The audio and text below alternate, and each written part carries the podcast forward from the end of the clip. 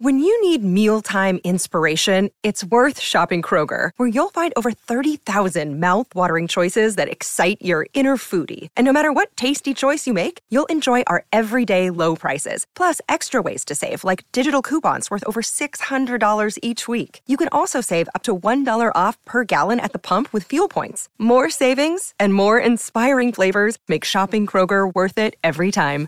Kroger, fresh for everyone. Fuel restrictions apply. Another day is here, and you're ready for it. What to wear? Check. Breakfast, lunch, and dinner? Check. Planning for what's next and how to save for it? That's where Bank of America can help. For your financial to-dos, Bank of America has experts ready to help get you closer to your goals. Get started at one of our local financial centers or 24-7 in our mobile banking app. Find a location near you at bankofamerica.com slash talk to us. What would you like the power to do? Mobile banking requires downloading the app and is only available for select devices. Message and data rates may apply. Bank of America and a member FDIC.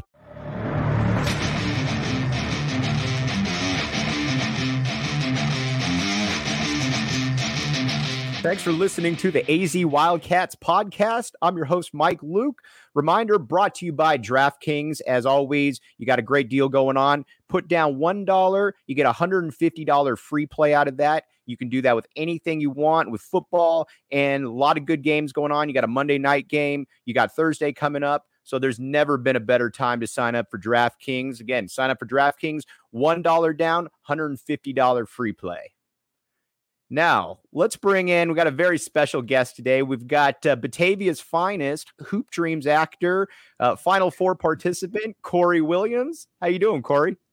Doing good, man. Thanks for having me. Doing real good. Of, of course, appreciate it. So I wanted to talk a little bit about kind of this new era of Arizona basketball now that we've got with Tommy Lloyd coming in right here. So when I, when I watched this team in the red blue game yesterday, and I know that everybody can fall to overreactions. Everyone talks about Bo Muehlebach and you know the 30 plus. But Corey, when I watched what I saw, it looked to me like a team that had back 25 potential. Am I am I way over um am I way over there? And again, I thought Saul was going to be hopping in right now. Saul on in, my man. I, I, was. I didn't know what was going on, man. I was just waiting for the introduction. I thought I you were going to be on the screen with me. Like my man Corey did. right. And, and, as always, we got the GM Saul Bookman in the house. All of us all know him from his time in Tucson. He's up in Phoenix. Got a great triumvirate for everybody here. There but, we go. I love the floating helmet, by the way, Corey, in the background. That's that's pretty sick. Oh yeah, you know I keep I rep my guys, even though it's going to be a rough one this year. Yeah. Football, football is my first love. I watch I watch NFL football, college football. I watch college basketball because they pay me to, but other than that, I'm a football guy at heart. So, Corey, am I overreacting? Is this a team that has maybe back end top 25 potential if everything plays out right? I think um, Arizona basketball is always going to be in the discussion. Uh, you know, Arizona's basketball, it's always a question of will this team hit its potential? Um, talent has never really been an issue. Getting talent on campus usually hasn't been the issue, but how that talent performs. So many things shake out. Um, college basketball is more fragile than ever. When you talk about the transfer portal, when you talk about kids not buying in, when you talk about the blue blood struggling and missing the tournament some years. So, yeah, I think anything's possible if the team comes together in the right way.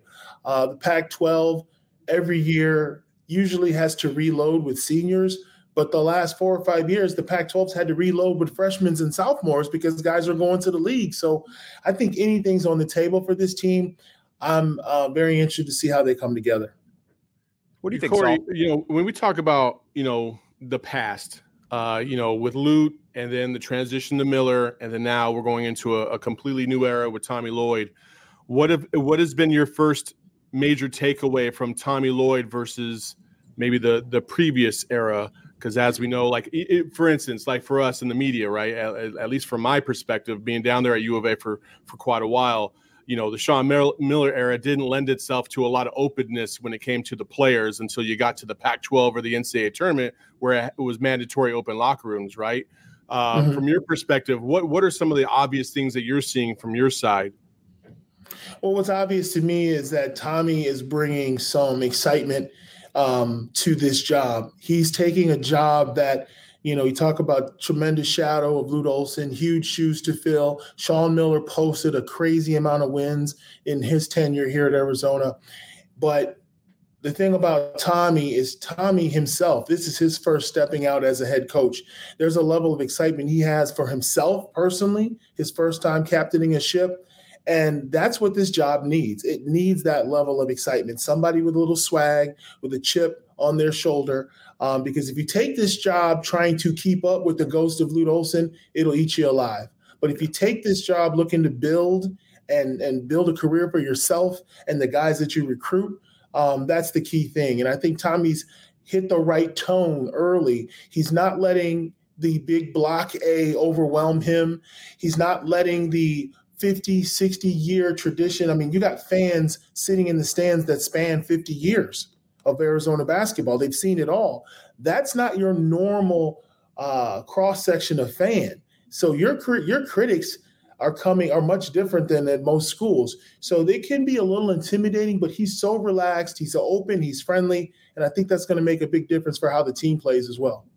I, I thought it was interesting when he was talking in the presser, Corey, and he said, I'm going to run because I think that's the best way to win basketball games, not because it sounds like the best way, because it is the best way. And I think a lot of times you hear coaches that say, we're going to run, but then you know what? When the going gets tough, you really don't when I watched Lloyd, when I watched that red blue game, it looked like it was going to be a much more free flowing style of basketball. I think, you know, these kids more than ever, if they feel good, they play good. And that open style of play, um, where there's not as many rules, where a guy's in his comfort zone and his field coach says, hey, you've got weapons, I want you to use them. You've got athleticism, I want you to use it that always sounds great. And I've seen a lot of basketball. Saul, you've seen a lot of basketball. When coaches say that they're going to run, the immediate question I ask myself is, are you disciplined enough to run? Because just going fast isn't yeah. running. Shot selection, turnover, sloppy play. Saying you're going to run, in my estimation, means I have guys who can make great split second, high level decisions where to go, when to run, when to back it out. Usually, those are upperclassmen or teams that have a lot more experience. So, I'm going to be very interested to see what this fast paced group of young players looks like. You know, I, I, thought I Lloyd. When, when you go, go back ahead. to your, you know, you were just talking about, you know, eh, being smart enough to run, right? It's not just getting out and going, right? There, there's everybody's got their lane, everybody's got their assignments. Usually, the four is the first one through. Then you got your trail. Like those are the basic concepts of this. When you think back to like Paul Westhead and and Loyola Marymount, like they had a bunch of dudes that would never get drafted in the NBA outside of you know two guys and rest in peace Hank Gathers and Bo Kimble, but everybody knew their assignment. They knew exactly what they're supposed to do on every given play. Like there was no misconception about I'm supposed to do X, Y, and Z. It's like no, this is my role. This is my only role. This is what I have to do with your with the Lute days, it was a little bit different because you guys like to get out and run when the when when the opportunity presented itself, but you guys also in in a half court set could execute at a very high level as well. Do you think that Tommy right now has has the dogs, you know, for lack of a better word, to be able to execute something at a high level like that, considering what he's got coming back from last year? my gut's telling me probably not. And you you hit on a great point, Saul. There's two types of running. There's made basket, made free throw, inbound, get it up the court, and I'm okay with the quick shot. Then there's the live ball turnover. And at Arizona in my heyday, we created that half court turnover. Coach didn't care what we did with the ball after we shot the passing lane and stole it, or we picked your pocket, or Ray Owes blocked your shot and Damon grabbed it. When you create live ball turnovers, we knew we have the freedom to shoot any shot in the book because we just took the ball from the offense. And it was so like that's a different it's it your like reward. Yeah. Arkansas, Nolan Richardson, Pitino at Kentucky, we will press you to death and shoot crazy shots because those are free possessions. And if you let us connect on those, we've got a 10, 15 point lead before you even know what's going on. So there's that type of open court running that's fueled by the defense. Now, if they're going to get after people, turn people over, and then run, that's one thing. And the second thing people don't forget, people don't really realize about running is – when I would come into a camp and they'd say, okay, we're going to be our team that runs, I'm like, oh my God, that means I have to be in twice the shape of my opponents. You have to practice that way. You have to run wind sprints. You have to run so much in practice that when you step on the court, you're counting on with 10 minutes to go, they're tired and we're not. That's the level of conditioning you have to bring your team to. Now, what does that mean?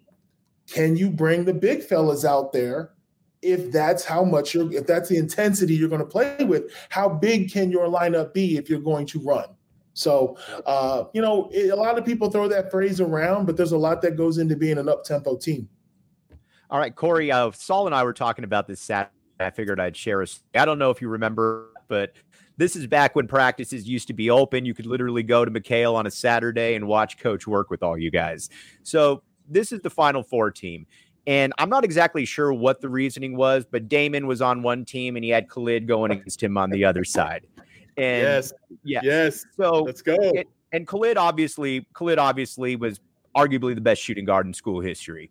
And so it gets the ball to half court.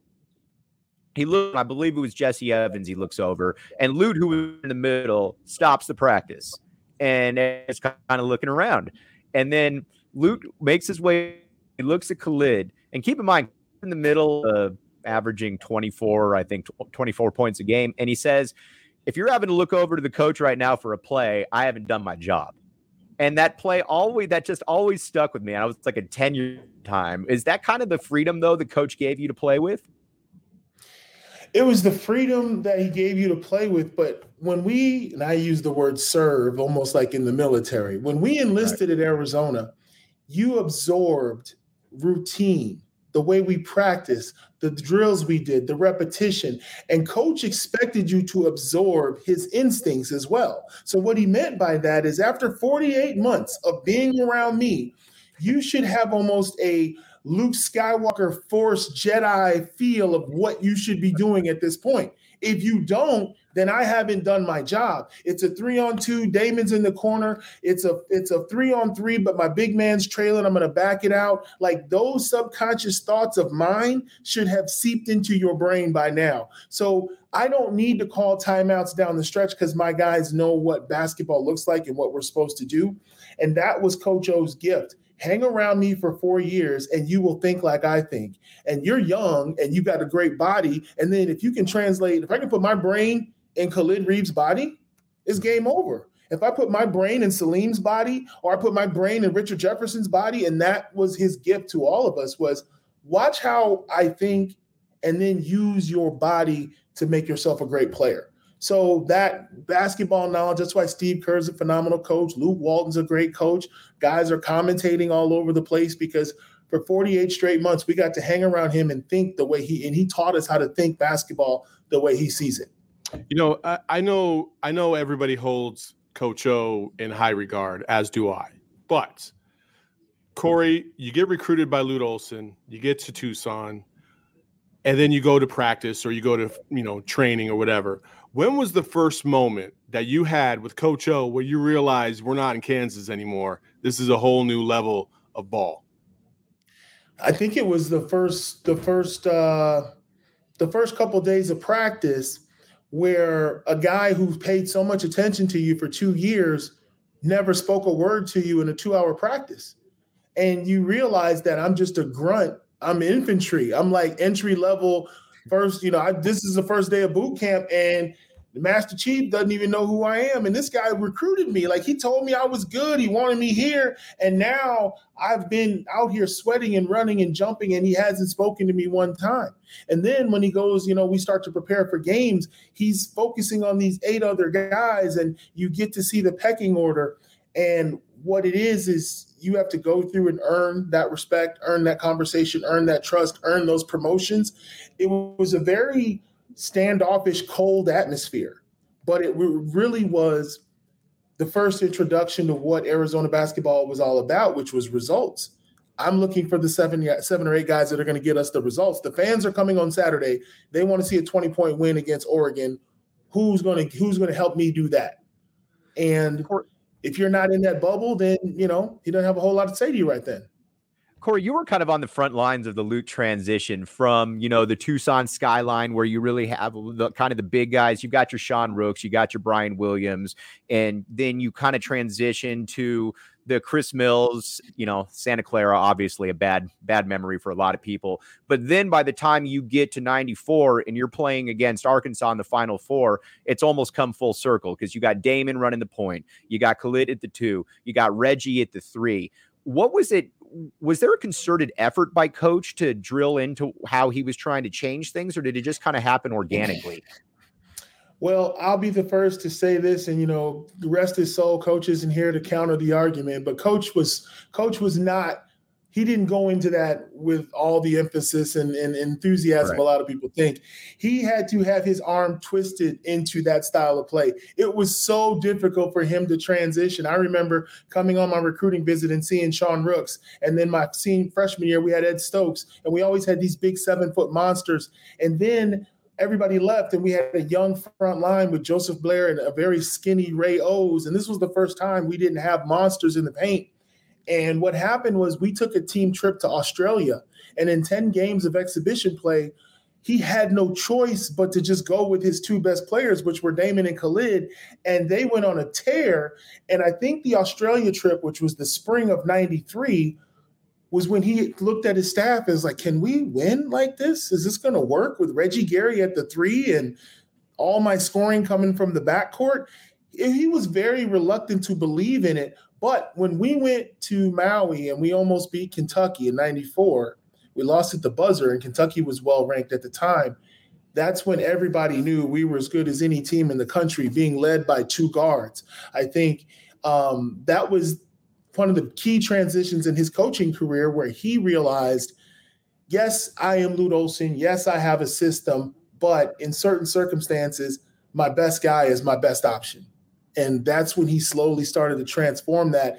And the whole point guard you situation kind of started from that year. So all these other dudes that made millions at coming through Arizona as being point guards and getting the ball in their hand, they have that 94 team to thank because that was not Arizona basketball before 1994.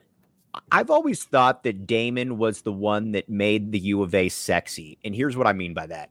In that Steve Kerr, great point guard, Sean Elliott, best player in school history. But I think Damon Stoudamire, Corey, and Saul was the first guy that kids on the playground grew up wanting to be like. He was almost kind of a West Coast Allen Iverson. I mean, when you've got your jersey and clockers, when you've got uh, all that going on, and you're pulling up from the cactus, I thought he was always the one that kind of put Arizona basketball really on the map from maybe a, a recruiting kid perspective there. He definitely was. The way he played with the crossover and the intensity and the pull up jumper, he was probably one of the greatest in Arizona players in his career almost never happened. He got in a little bit of trouble in high school, and a lot of people backed off of him because of a of a fight at the cafeteria or something like that. But Coach O stuck with him. And the great thing about Damon's situation was despite being a tough kid from Northeast Portland, when he got to Arizona, he absorbed and had a great relationship with coach. He learned the way coach wanted to play, and he says, Okay, coach wants me to break down the defense. So I'm going to break down the defense and shoot the floater. I'm going to break down the defense and give a shovel pass for a dunk. I'm going to break down the defense and kick it out for the three. And everybody's like, man, this kid gets to do whatever he wants. But the catch was he was doing what coach wanted, but he was doing it with a flair that a point guard had never really done it before. So coach gave him the keys to the car as a sophomore. Like Damon, as long as you do what we need you to do, I don't care how you do it. And you're right. A lot of kids watching fell in love with how Damon played. But if you really look at the tape, it was all sound basketball. So that was the thing about Damon. He came in and absorbed and played the way coach wanted, but he definitely did it with a lot more energy and flair than, than people had normally seen. I really like that that transition you just you, or that point you just made a little bit about about that that kind of era and, and your guys' era kind of leading to all the other things that came down the line uh, from you know shortly thereafter Miles Simon, Bibby Dickerson, and then a guy like I can't even I can't even fathom a guy like Salim Stoudamire fitting ten years before him in in the in the tall tree era of of Arizona basketball. Like that would not have fit because Coach O needed to go through his own development process to understand and trust players the way he ultimately did. Is that about right?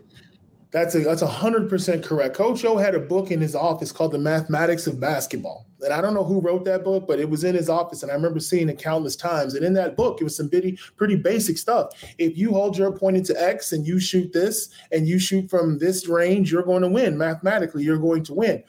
I remember countless times where I would shoot, the ball's in the air, and he's yelling, Corey, and then splash, ball goes through the net. He still finishes his sentence. Get the ball inside. Joseph was wide open. He did not care that I made the three because the mathematics of the situation are Joseph is 65% on the block with a defender behind him. Even on your best night, you're 40% from three, get it inside. He let math and probability dictate his coaching approach. And in 94, he kind of had to be like, okay, I got to live by jumpers and layups instead of my high my big men scoring at a high percentage inside.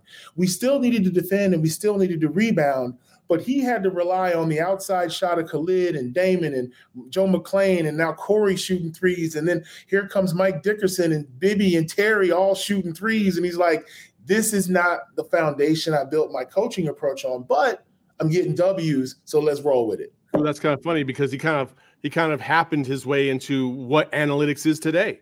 It's it's Absolutely. all led by the mm-hmm. three point yeah. shot. You know, analytics will right. tell you the three point shot's better than any two point shot you could take. And and it's kind of funny that he had these dudes that were kind of trying to show him that before this all became a thing. You know, that, that's just well, remarkable. Yeah, he stumbled upon the importance of guard play. And I don't care who your front line is. If your guards are trash, you're probably going to lose. They need someone to get them the ball. They need someone to set them up. They need someone to to find out where the mismatch is and, and all those things. And the thing about guards being trash and affecting your front line, if you're constantly getting beat out front, your big men may pick up two or three fouls that don't even belong to them because your guards are trash. So now your big man's on the bench with foul trouble because you don't have defenders out front. So he was one of the first coaches to really accept and embrace the importance of guards. He recruited all Americans and then he made you into a defensive player. And that was the formula for Arizona basketball for a long time.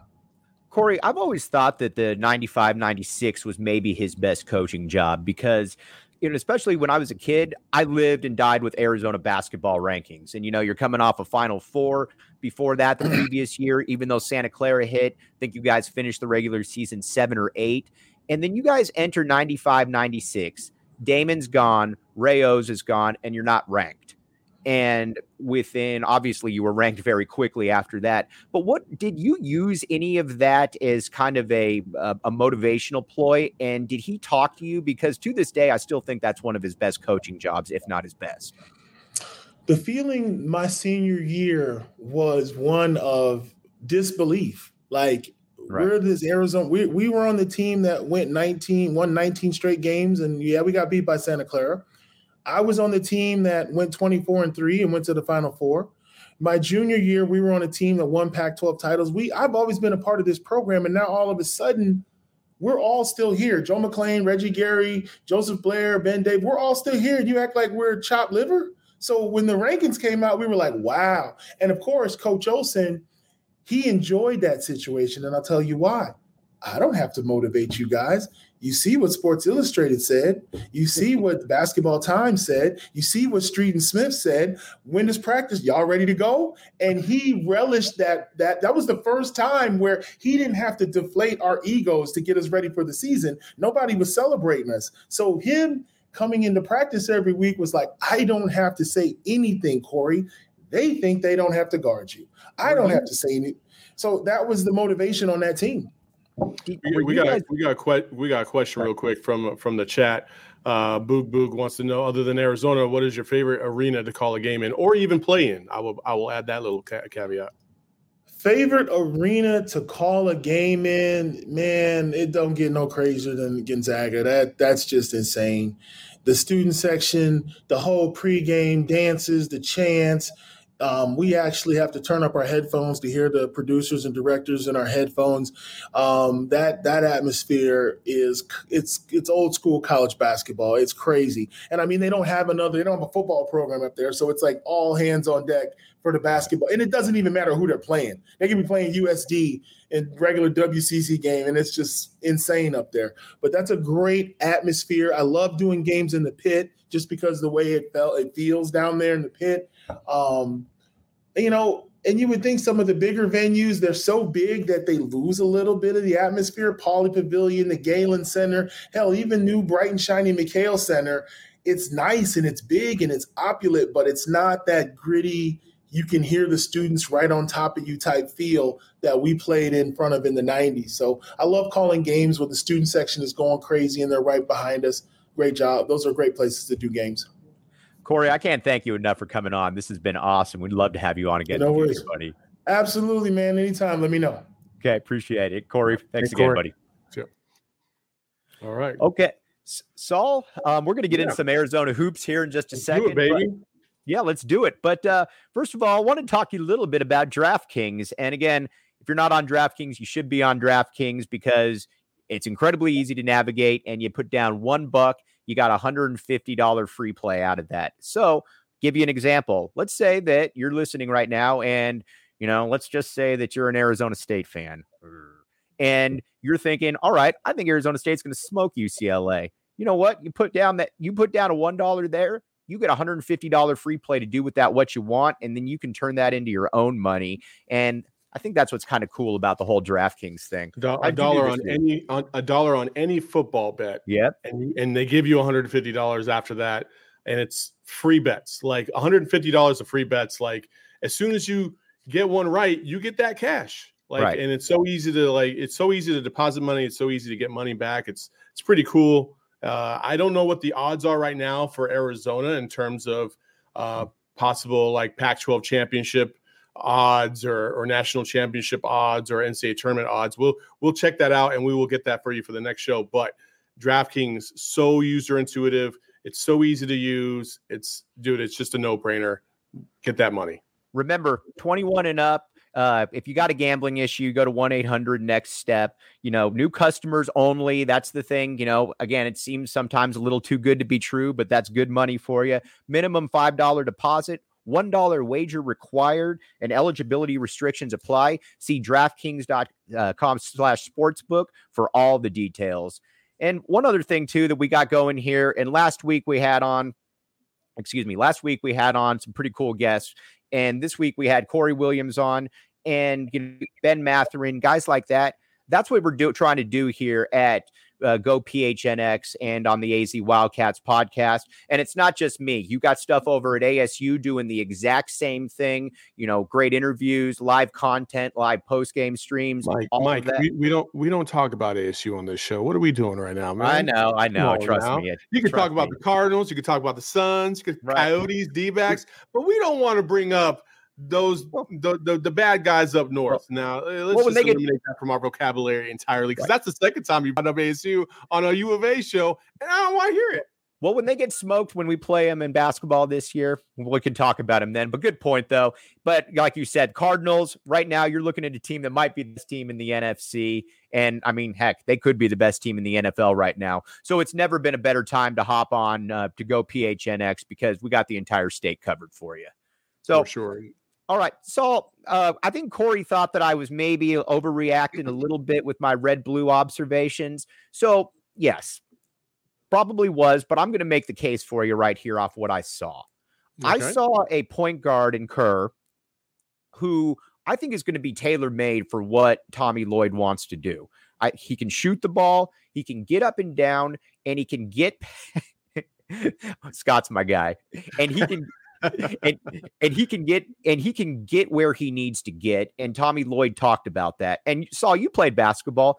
The most important thing for a point guard is to be able to get and set up the ball where it needs to be set up. And I think Kerr yeah. can do that. Oh yeah, absolutely. He's shown the ability, the propensity to be able to do that. I, I think the European game lends itself uh, to to a better flow and mm-hmm. and really really a, a, better idea of what Tommy Lloyd is going to expect from his team. That's something that Tommy Lloyd's going to pull from his Gonzaga days they had a free flowing offense, a lot of movement. Um, I liked.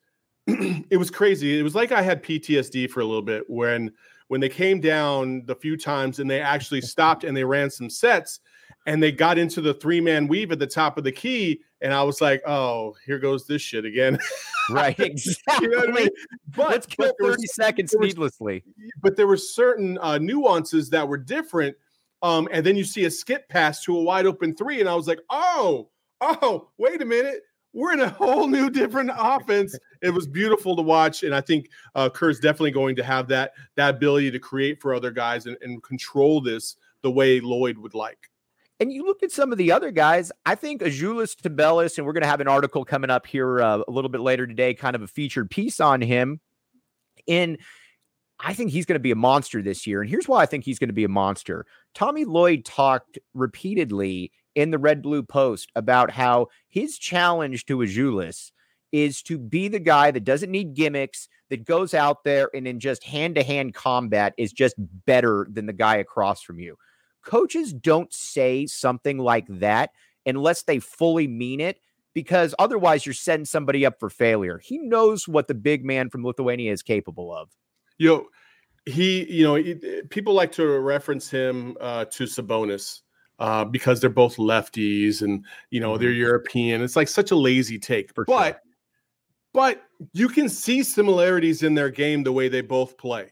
And the thing with Tubelis is he's stronger, I think, than Sabonis was in college. Mm-hmm. And Sabonis was a beast. Like for sure. Don't get that misconstrued. So I think there's very much a lot of a, a lot of context um, or a lot, a lot of substance to what Tommy Lloyd is saying about him. I I do think that at the end of the season, if the if if if the Arizona Wildcats are going to compete in the Pac-12 for a Pac-12 title, I don't think they're going to be middle of the road. I actually do think that they're going to be top four in the league. Um, and then you're talking about an NCAA tournament appearance um, and getting back to Arizona basketball, Arizona level basketball. I think you'll see that he will be the leading scorer on the team if everything goes right.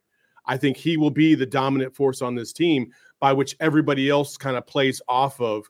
Um, so I'm looking forward to his production this year and, and how much he's grown from year one to year two, because from year one to year two is where a majority of your players make the biggest leap in college basketball. And Saul hit the nail on the head right there. If you think that Arizona is going to be sneaky good, and we will have these odds for you tomorrow, DraftKings is going to be the spot that you might want to put something down on that because, again, this is going to be a team that I think is going to be better than people think. I think they're going to be sneaky good, is a term that the voice of the Wildcats, Brian Jeffries, used. And if you think they're going to be sneaky good, then hop on to hop on to DraftKings. Again, right now you got football going on. You put down one dollar you get a free $150 play on any football game. And the cool thing about DraftKings is how many times have you been looking at lines and you're like, man, I'd love to get a live in game parlay or something like that. And you know what? It's just not available to you.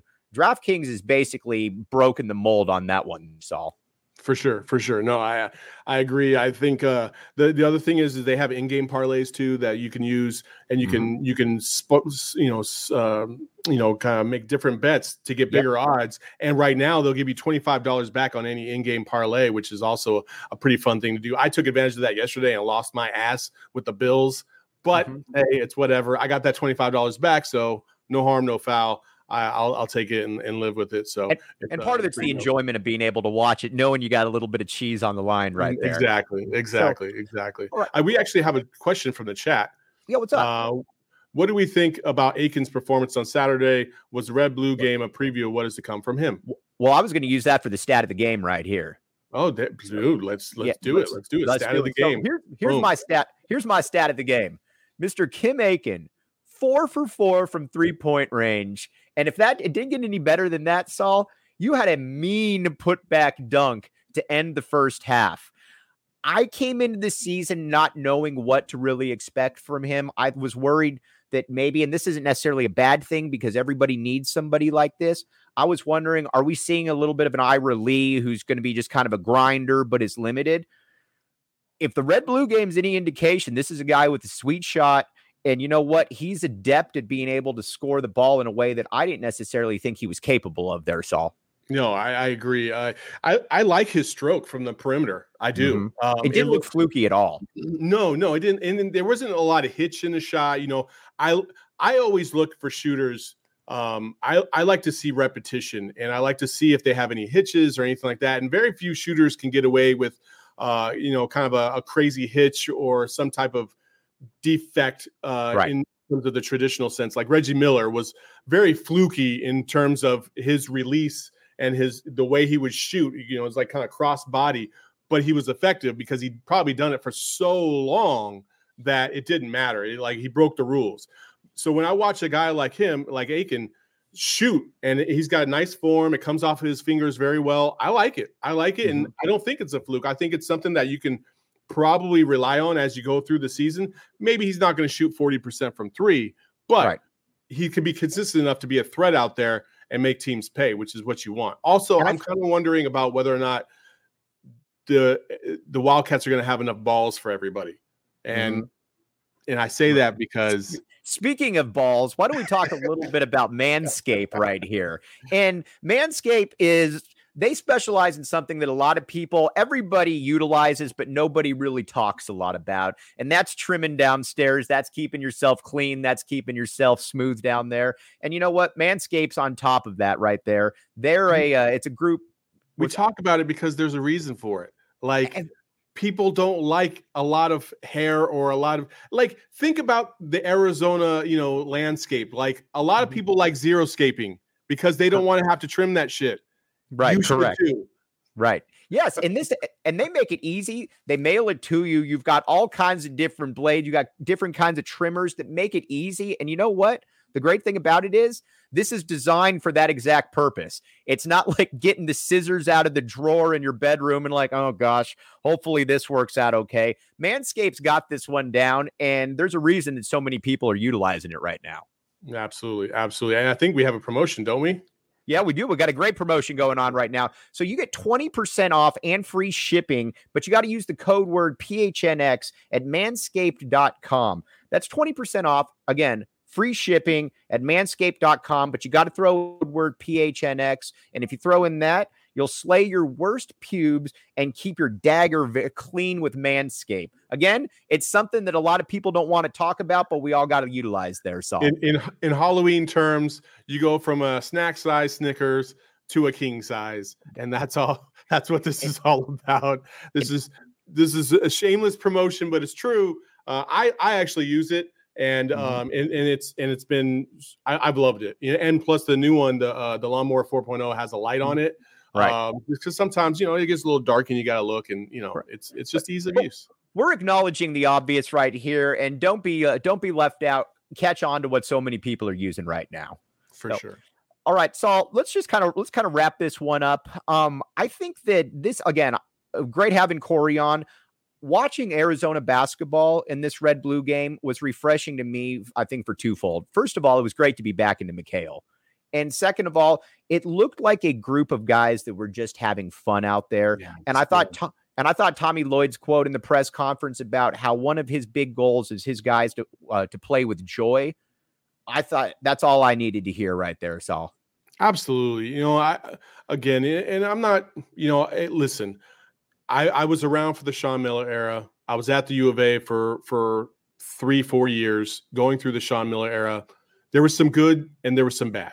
Like mm-hmm. there just was. And the one thing that I will always take away was it just felt like there there started to become this superficialness of of Arizona basketball. Right. And the love for the team kind of started to go away. Like that me personally, like I started to lose my my zest and my and my you know my feeling for this program because it just felt like it was just so run of the mill all of a sudden and and when you have a coach you know, I, am not I'm not trying to badmouth Miller like eh, too much, but what I will say is, is like I do feel like he kind of sucked the life out of the program for a while there because he was so determined to do it his way and didn't want to adjust. And we even talked about Lute Olson adjusting because almost out of necessity because he had to because he had guys that were so talented uh, in the backcourt that he couldn't just be like, no, we're going to do it my way all the time.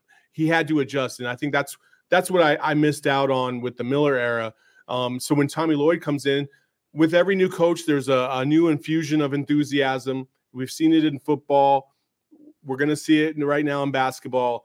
I just hope that that continues, and I hope it it gets us back to where we all want to be, which is contending for Pac-12 championships and contending for national championships because that's what this program was built on. We're going to have a heavy focus on hoops going forward, but we're also going to have a head U of A baseball coach, Chip Hale, coming on later in the week. And uh, we got obviously Arizona against UCLA, so we'll get you ready for that. But again, this is your place to be uh, for everything Arizona Wildcats, AZ Wildcats podcast. And again, go PHNX, check it out for a Saul Bookman. I've been Mike Luke, or I've been Mike Luke. I'm Mike Luke. Everybody, everybody out there, have a great day. We'll be back with you soon. Hey, don't forget, Remember, reminder to subscribe to our YouTube channel, hit those notifications because every morning Mike is rolling here at like 10:30 to do all this great content. Plus, he's going to be writing several articles. Yep. Subscribe to his Twitter to the to our Twitter at ph or I'm sorry, yeah, phnx underscore Wildcats. Mm-hmm. Uh, we made this AZ Wildcats podcast because we know people don't like to fuck with Phoenix. That's cool, but the Twitter right. handle had to have the PHNX brand in it, so it is what it is. And but we appreciate everybody. Mike, nice job today, buddy. Great, Saul. Saul's going to be on a lot more. This was a lot of fun, buddy. All right, see you.